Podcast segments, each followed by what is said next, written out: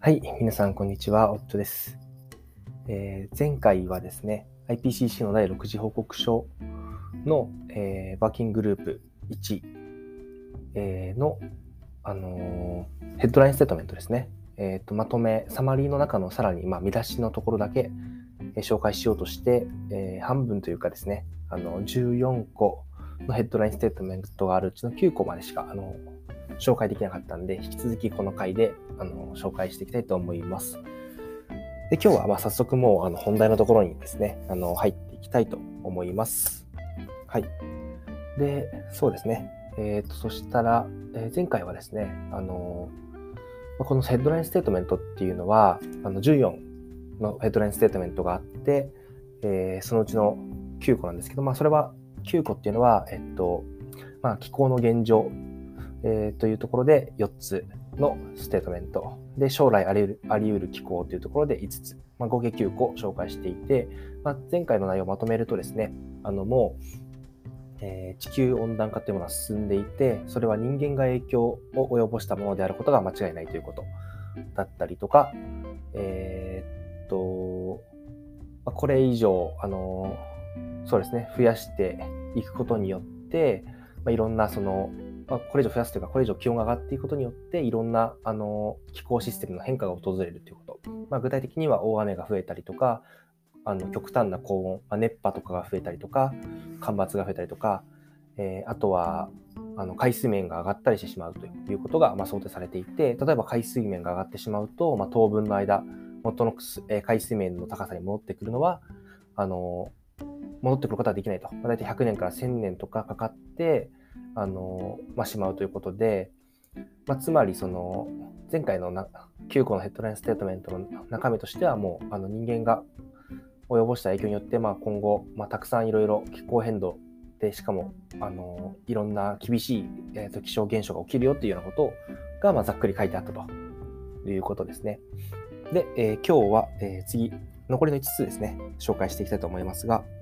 えー C というところですね。C という、あの、まあ、さっきのが A、B ですね。で、C っていうところに入っていって、そこで3つのまたヘッドラインステートメントがあります。はい。で、C は、リスク評価と地域適用のための気候情報というグループで、えー早速いきますが、C の1番、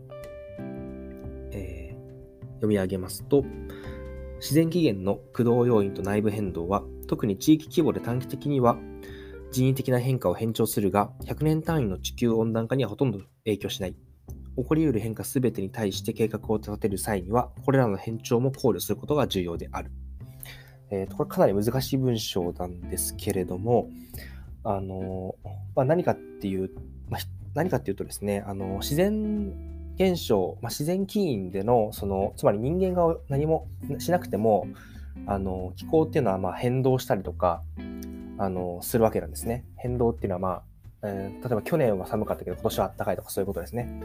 そういうことはま起こりうるんですけれども、あのそしてそういうことが起こった時に、あのまあ、人が起こした変化をさらにこう増幅したり減少させたりするということが起こるけれども、まあ、長い目100年 ,100 年単位とかで見るとその自然起源の今の変動っていう、まあ、あのものっていうものは、まあ、温暖化にほとんど影響してないということで、えっと、なんで、まあ、まあ、そういうことが分かったからこそ、まあ、今までの温暖化のところっていうのは人間が影響してるということが疑いの余地がないということが、まあ、あの A の1っていうところで出てきたわけなんですけれども、まあ、そういうことですね。まあ、つまり自然要因でも変動が起きると。えーただし、まあ、それは、それ、それ、そのものは100年単位では地球温暖化には影響しない。けれども、まあ、そういう変動が起こるということは、あの、考慮しておきましょうねということですね。はい。で、次のステートメント C2 に行きますね。はい。C2 は、より一層の地球温暖化に伴い、すべての地域において気候的な影響駆動要因 CIDs の同時多発的な変化がますます経験されるようになると予測される。1.5度の気候あ1.5度の地球温暖化と比べて2度の場合にはいついくつかの CIDs の変化がさらに広範囲に及ぶが、この変化は温暖化の程度が大きくなるとますます広範囲に及ぶ、または顕著に、あるいはますます広範囲に及ぶとともに顕著になるだろう。まあ、これもややこしい あの文章ですが、えっと、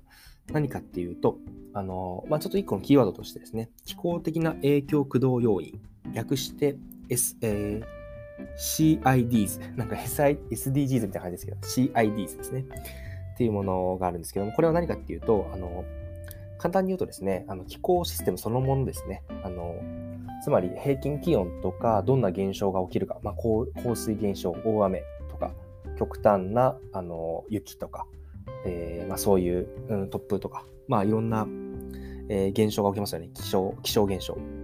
の、そういうものが、えー、どんどんこれから変化していくよということを言ってるわけですね。はい。えー、で、しかも、まあ、1.5度の地球温暖化と比べて2度の場合には、さらに、あの広い範囲にそういう、そういう、なんだろう、気候、気象現象の、まあ、傾向の変化が訪れる、もしくは気象現象の変化の度合いが大きいということが起こるだろうということですね。これ、あの1.5度と2度っていうところがあのキーワードとして出てくるんですけれども、あのそうですね、これちょっと説明しておくと、あのまあ、1.5度と2度っていうのは、あのなんていうかですね、えっ、ー、と、まあ、ゴールというか、まあ、目指すべき目標として設定されている2つの大きな、あの、まあ、区切りというかですね、ポイントなんですよね。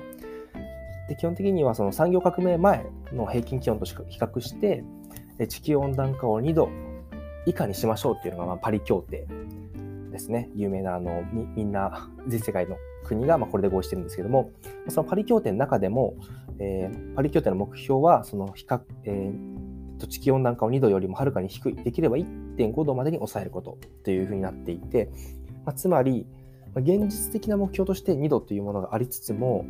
ややっぱ1.5度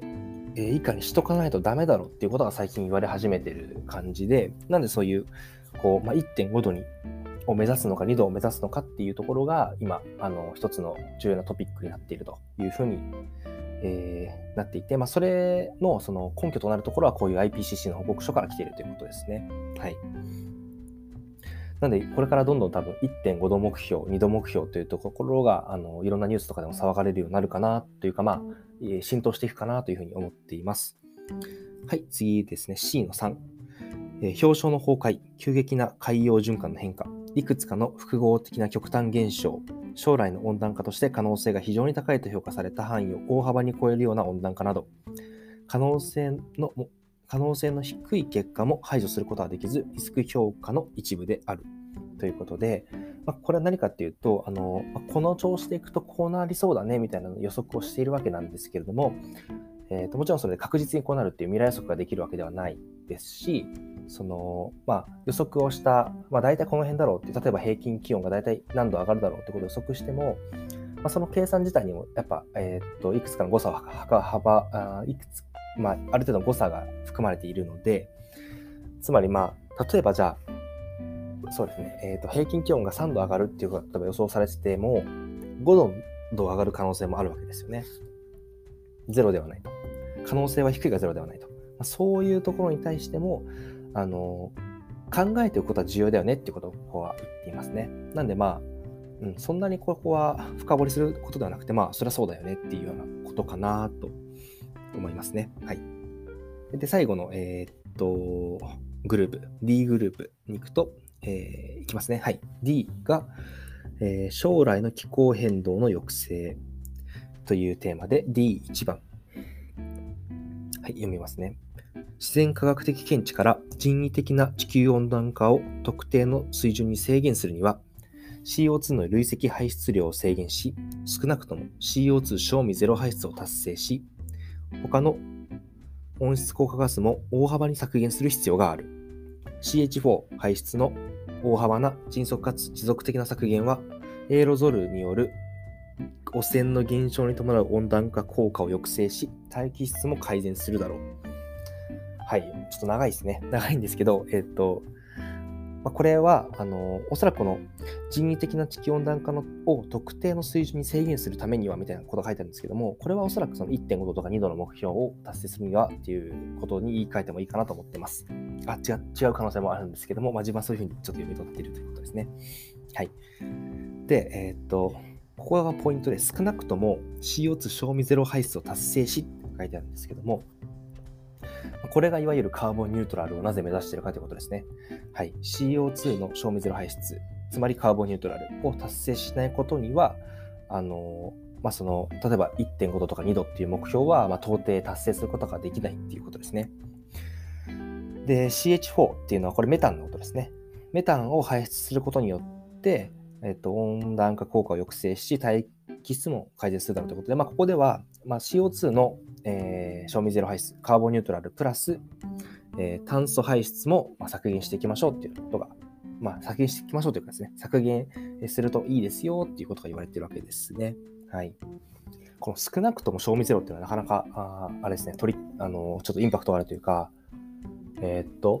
つまりカーボンニュートラルっていう大きな目標を達成したとして、まあ、それが少なくともって言われちゃうとですね、いや、相当これきついなっていう感じがしますよね。はい。はい。えー、で、それで最後ですね。最後 D2 番。えー、はい。温室効果ガス排出が非常に少ない、または少ないシナリオは、えー、温室効果ガス排出が多い、または非常に多いシナリオと比べて、温室効果ガスとエーロゾルの濃度及び大気質に数年以内に識別可能な効果をもたらす。これらの対照的なシナリオ間の識別可能な際は、世界平均気温の変化傾向については約20年以内に、その他の多くの気候的な影響駆動要因については、より長い期間などに自然変動の幅を超え始めるだろう。過去確信度が高い過去となりますが、これ最後の、えー、とポイントですね。えー、と、これ何かっていうと、あのまあ、温室効果ガスが非常に少ないっていうことは、もうこれ、カーボンニュートラルとかもほぼ達成する方向の、あの、段階的に達成していく方向のシナリオに対して、まあ、これ、今後もですね、どんどんどんどんその、火力発電をいっぱい設置して、ガソリンいっぱい使ってみたいなことやって、あの、非常に排出が多くなるシナリオっていうのを2つ並べてたときにですね、あの、温室効果ガスとエアロゾルの、エアロゾルっていうのは、まあ、あの、なんだろう、大気の大気中の非常にちっちゃい粒子のことですね。はい。の濃度が数年以内に識別可能な効果っていうことで、えー、っと、まあ、つまり数年以内には、えー、例えばあの CO2 の、えー、っと、濃度、うん、濃度なのかな、これは。多分濃度ですね。はい。CO2 濃度が例えば、えー、とこの調子でいったら、えー、何十年後には 600ppm に行くけれども、それをしなかったので 450ppm 収まってますみたいなことが、えー、まあ、わかるだろうと。そしてですね、さらに、え、平均気温の、平均気温の変化傾向については約20年以内ということで、うん、20年以内かって感じですね。まあ、仮にめっちゃ今からカーボンニュートラルに向けて頑張ったとして、20年後、え、つまり、えー、2040年とか、まあ、2050年とかに、やっとその平均気温が上がらないというかですね、えー、っと、出し出しまくる、CO2 を出しまくるときに比べて上がらないということはようやく分かり始めるだろうと。これなんでそんなにかかるかっていうと、さっきあの話した通り、あの気候変動そのものっていうのは、あの人為的なものだけじゃなくって、まあ、地球のその周期的なものっていうのもあったりして、あの、まあ、人間が何もしなくても CO2 を排出しなくてもある程度なんか上がったり下がったりあの年によってしてしてるわけなんですよね。それをそういう幅の変動を、まあ、明確に超えるようなその差が生まれ始めるのは20年後ぐらいだろうということ、20年、あ、20年以内って書いてありますね。すみません。20年以内。なんで、まあ、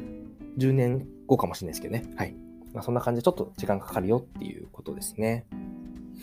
うん。というわけで以上が、あのえっ、ー、と、今日の分ですね。14分、14個の、えー、とヘッドラインステートメントのうちの C3 つと D2 つ、はい、でしたということで、えー、っとですね、まあ、これいかがだったでしょうか。なんか、あの、ちょっと、うん、これヘッドラインステートメントとか言ってすごいまとめてる割にはちょっと分かりにくい書き方っていうか、まあ、正確性を多分ですね、正確に言うためにはこういう言い方になるんだろうなとは思うんですけれども、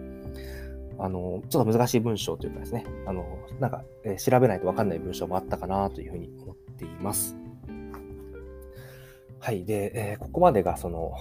まあ、引用しながら説明したところで、えー、この後ちょっとですね、あの、いくつかの、え今後のこういう気候変動を話すときの観点というものを、あの、ちょっと紹介したいなというふうに思っていて、そうですね、まずどうだろう、うん、4つぐらいですね、ちょっと、簡単に自分のあの、紹介したいことを紹介していきますね。はい。で、まず1つ目がですね、えー、っと、まあ、こういうこと、こういうレポートが、まあ、あることによって、あのつまり、まカーボンニュートラル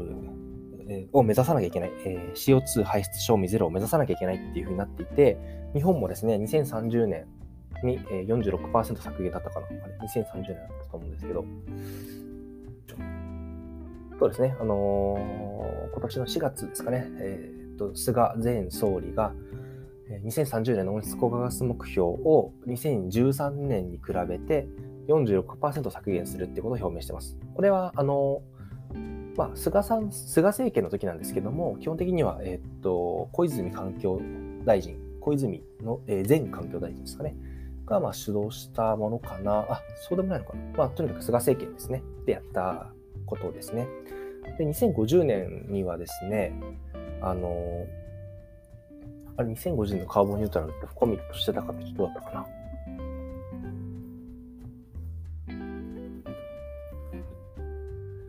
そうですね。日本は、あ、2050年までのカーボンニュートラルも宣言してますね。はい。ということで、まあ、2050年カーボンニュートラル、2030年にまあ46%削減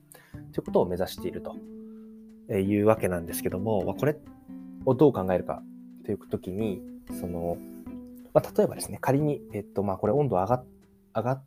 ていくことと、を、まあ、ある程度じゃあ許容してしまおうと考えるとするじゃないですか。例えば、日本の国として。で、じゃあ、えーと、日本の国として、えーとまあ、僕たちはちょっとまあそんなに、まあ、少なくともカーボンニュートラルとこっていうところまでちょっといけなそうなんで、まあ、ちょっと出しますねと言いつつ、あのまあ、温度が上がっていったときに、えーと、これで困るのは誰かっていう話なんですよね。で、えー、例えば日本みたいな先進国は、あの、こうやってまあ自分たち、まあ自分たちだけですね、もちろんいろんな国が出したあの温暖化の温室効果ガスによってまあ気温が上がったときに、おそらくダメージを最も受ける国というわけではないんですね。じゃあどこがダメージを受けるかというと、あのー、ま、発展途上国だったりとか、あのまだそんなに発展してない国々の人たちですよね。えー、なんでかっていうとですね、まあ、仮に例えば熱波が起きた時に、えー、と、先進国の人たちってエアコンがいるところ、エアコンがある部屋に入れば、まあ死にはしないですよね。あの、まあ大丈夫なんですけども、まあそういうエアコンとかまだ整備されてないような環境で暮らしている人たちっていうのは、もう本当に熱中症で例えばいっぱい死んでしまうとかですね。まあ日本でももちろんそうやって亡くなる方いらっしゃるかもしれないですけども、まあさらに多くの人たちが逃げ場もなく熱波にさらされてしまうとかですね。もしくはそれによって、例えば干ばつによって食べ物が育たない地域があった時に、それによってまあ、こう、食べるものもないみたいな状況になるのは、やっぱりその貧、あの、まだそこまで発展し、えー、できてないような国の方がダメージ大きいですよね。日本でもし熱波が起きても最悪輸入、輸入する体力がさえあれば輸入して食っていけるわけなんで、まあそういうところですね。つまりその、この気候変動の一番のポイントっていうのは、それを引き起こしている主要因を、ま、の、まあ、CO2 を出しまくってるのは先進国。だけれども、えー、本当にそれによって、まず最初に困るのは、そういった、えー、っと、まだ発展してない、発展してないって言ったらあれですけど、発展途上にある、あのまだ環境が整ってない国の人たちが一番困る。本当に命の危険とかもあるということで、これ日本と、まあ、僕らだけがいい、良ければいいのかっていう、そういう根本的な問題がまず一つあるわけなんですね。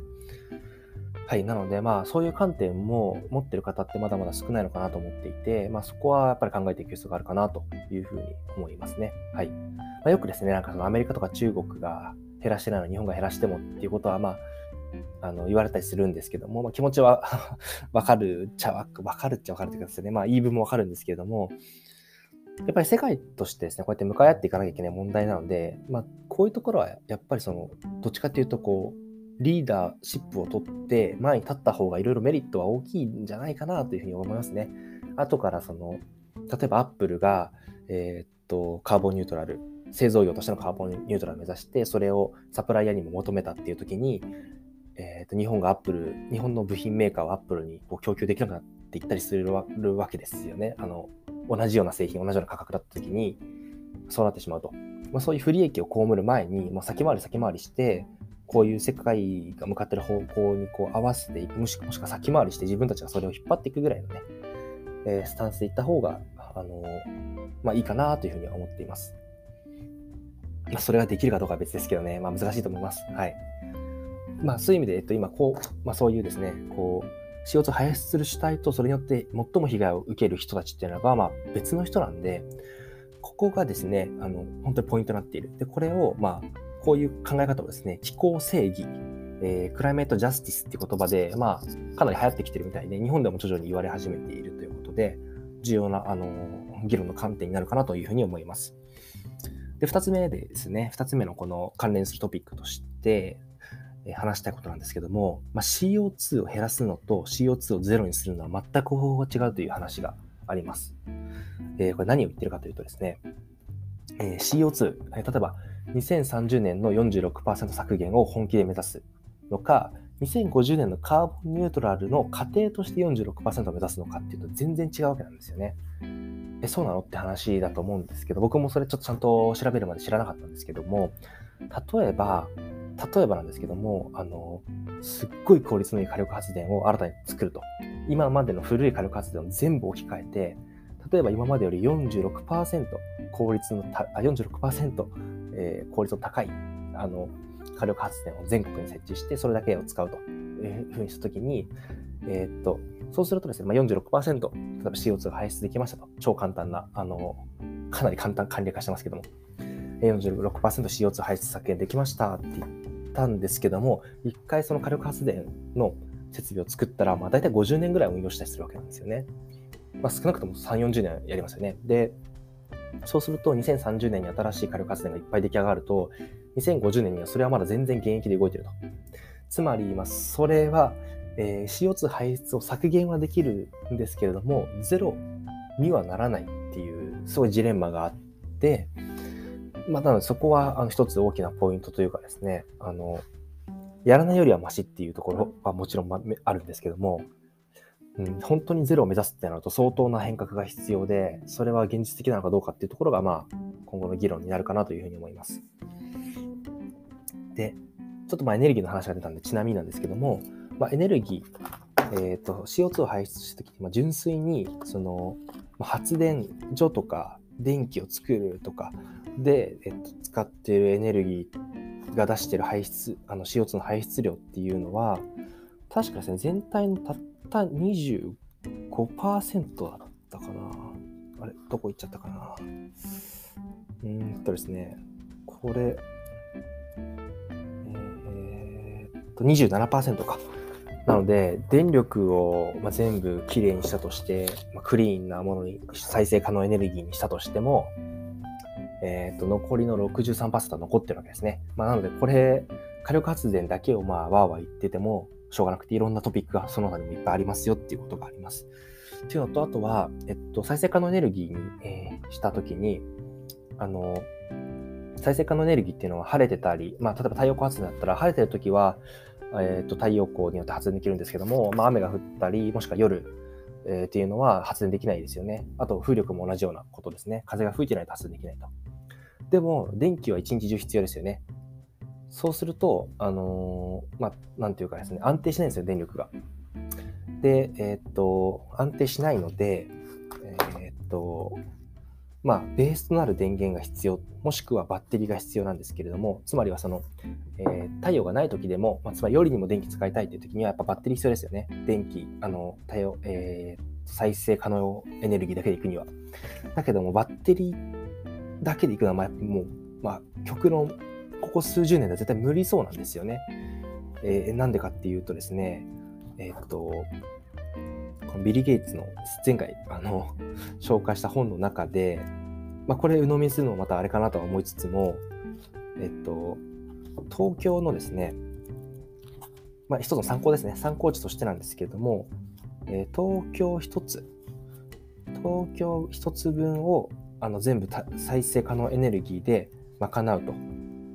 したときに、えー、っと、どれぐらいの電そのバッテリーが必要かというと、えー、っと、あった。東京一つ分だと、大体ですね、1400万個以上のなんかバッテリーが必要だと。これ1個っていうのはどういうものなのかちょっとわかんないんですけど。で、まあ、つまり何かっていうと、これ世界で10年間に製造される蓄電容量よりも多いものが東京1個の、あの、だけで必要になっちゃうんですね。再生可能エネルギーだけでいこうとすると。で、これってじゃあ、例えば、あのバッテリーの性能密度とか製造法の速度とか10倍とか100倍になっても全然足りないっていうことなんですよね。えー、なので、あの、まあ、何か組み合わせる必要があって、で、その時に、えー、っと、まあ、火力、もしくは、えー、火力もしくは、そうですね、原子力っていうのが、まあ、メインのところなんですけども、まあ、火力で、えっと、例えばバイオマス発電っていうのもまた問題があるし、問題があるっていうのは、その、前のえー、気候工学のところでもちょっと話したんですけども、バイオマス発電するための植物を育てる面積っていうのはまず足りないっていうのがあったりとか、あとはその、まあ、CO2 を出さないっていうのはちょっとまあかなり難しいんですよね、火力で。うん。で、じゃあ原子力いくかっていうと、ここもまた、まあ、日本、特に日本だとちょっと、うん、議論の余地があるというかですね。えー、そうですね。まあ、火力だったら火力の方がマシなんじゃないのっていう気も、あの、する方が多い、多いんじゃないですか。まあ、こう意見分かれるところですよね。かなり意見が分かれて、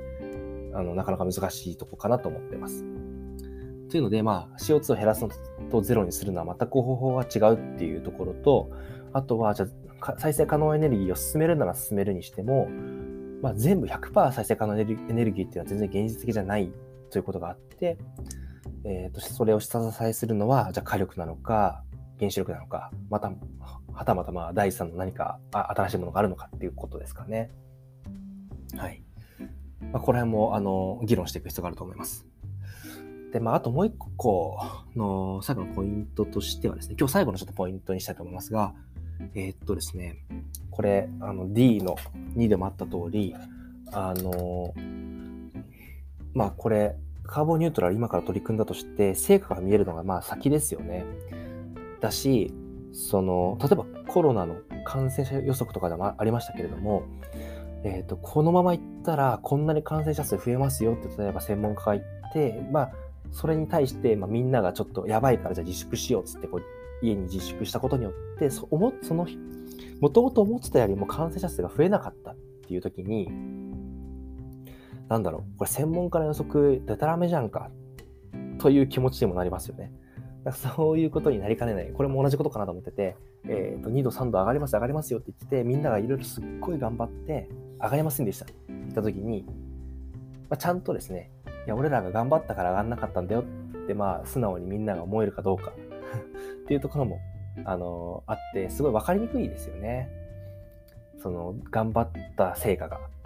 だけど重要っていう、そういう問題なので、あの、本当に国際協調していって、まあ、一カ国が頑張ってどうにかなるような問題じゃないので、一カあの、全体で頑張っていく必要があるし、まあ、それによ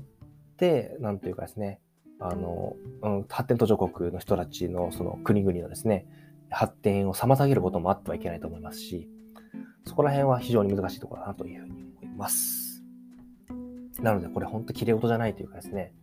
現実界がどこにあるんだっていうことを、まあ、今みんなで考え始めたところかなっていう感じがしていて、まあ、かといって残された時間は少ないよっていうような感じなのかなというふうに思いますね。はい。うん、まあ自分としてはですね、これ、現実的にはなかなか、うん、前に進みづらいものだとはやっぱり思いますね。はい。まあそこをどうやって進めていけるのかっていう、もしくはどういう技術的なブレイクスルーを起こせるのかっていうことは、今後、ウォッチしていく必要がありますし、自分にできることがあれば、やっていく必要があるかなというふうに思っています。というわけで長くなってしまいました。今日はこれぐらいですかね。いや、これ本当に疲れました。なんか、この、なんていうんですか、IPCC の報告書もそうですし、これ、なんていうんですかね、本当にいろんな情報があって、玉石混交でですね、その情報も。なんか、でたらみってるようなサイトもあれば、結構まともなこと言ってそうなんだけど、自分がちょっと全然理解が追いつかないみたいなこと言ってる論文もあったりとか、うん。なかなか難しいです、この問題は。本当になんかこういうなんか科学的な見地っていうのを、まあ、一般の、僕らがこう分かるにも非常にコストがかかってますよね、今。まあ、ここら辺もなんとかなんないかなとか思いますね。はい。マスコミの皆さんとかに頑張っていただくしかないかもしれないですね。はい。というわけで、えー、っと、以上ですかね。今日のところは、えー、以上で終わりたいと思います。はい。なんか次はライトな回にしたいなと思いますね。ちょっと重かったですね。はい。というわけで皆さん、あの、はい、寒くなってきたんで体にお気をつけて、えー、またよろしくお願いします。がとうございました。